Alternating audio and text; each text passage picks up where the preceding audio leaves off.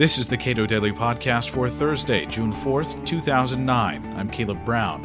In the 20 years since the Chinese military crushed protests at Tiananmen Square, has the conception of human rights in that country changed?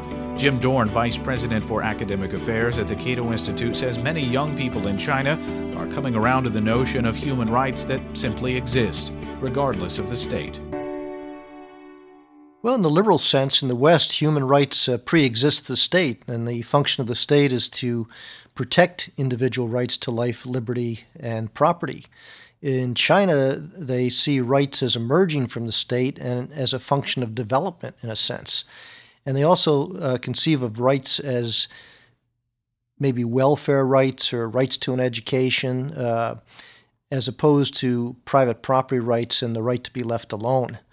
So China had an ancient tradition of kind of non-intervention, or what they called Wu Wei. The principle of Wu Wei meant that uh, the state would uh, leave people alone, and uh, people would prosper uh, in and of themselves. Uh, but that, that concept was lost, uh, especially when the communists took over and basically abolished the concept of private property and and the you know human rights were basically put on the back burner. Um, now, they started to emerge a little bit uh, before Tiananmen Square. The press had some freedom, uh, things were being liberalized, uh, and Tiananmen Square set that back substantially. What was the impact of Tiananmen Square on China's recognition of human rights?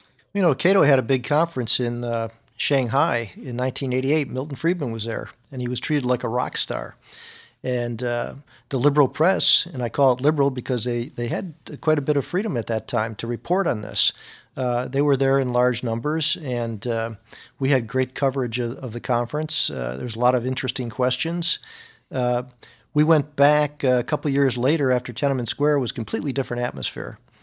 And uh, there was, a, of course, a huge crackdown uh, on, on all types of civil liberties, and economic freedom suffered for a while as well. Uh, and then uh, uh, Deng Xiaoping took a trip down to the southern part of China and Guangdong and other places and decided, well, the model to follow would be economic liberalization. And with economic liberalization, people came to own their own uh, property, their homes, run their own businesses. The non state sector started to grow, and we basically had a middle class, uh, 200 million people or more developing in China uh, on, on, the coastal area in the coastal areas.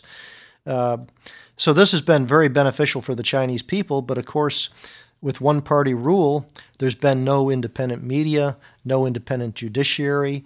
Uh, the human rights concept is still uh, a function of development in their minds, uh, and rights do not pre-exist the state. The state creates the rights. So there's there's not there's this boundary uh, line that's being drawn, but the most of the power obviously is on the side of the state, not on uh, not from the individual's viewpoint, keeping the state out of their lives and having having non-intervention. So.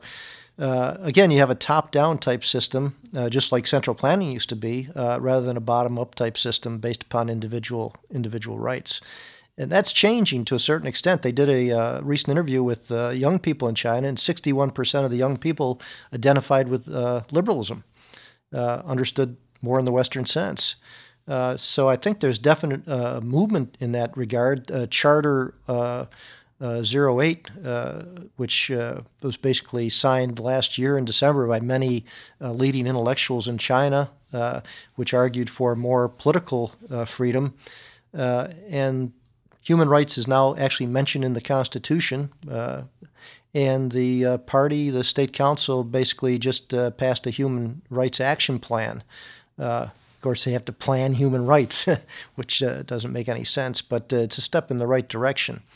but again, as long as you have a single party rule, why would they want to allow an independent media? They don't like criticism. And as a result, the biggest hope for China that I can see is the information revolution and also further economic liberalization. And uh, human rights will evolve very slowly, uh, but they'll be moving in the right direction.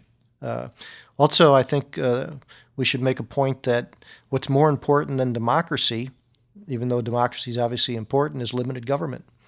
Uh, so, if we can move China along uh, that route towards a more limited government uh, and a bigger private sphere, uh, that would be uh, very beneficial, I think. Jim Dorn is Vice President for Academic Affairs at the Cato Institute. You can read his voluminous writings on China at cato.org.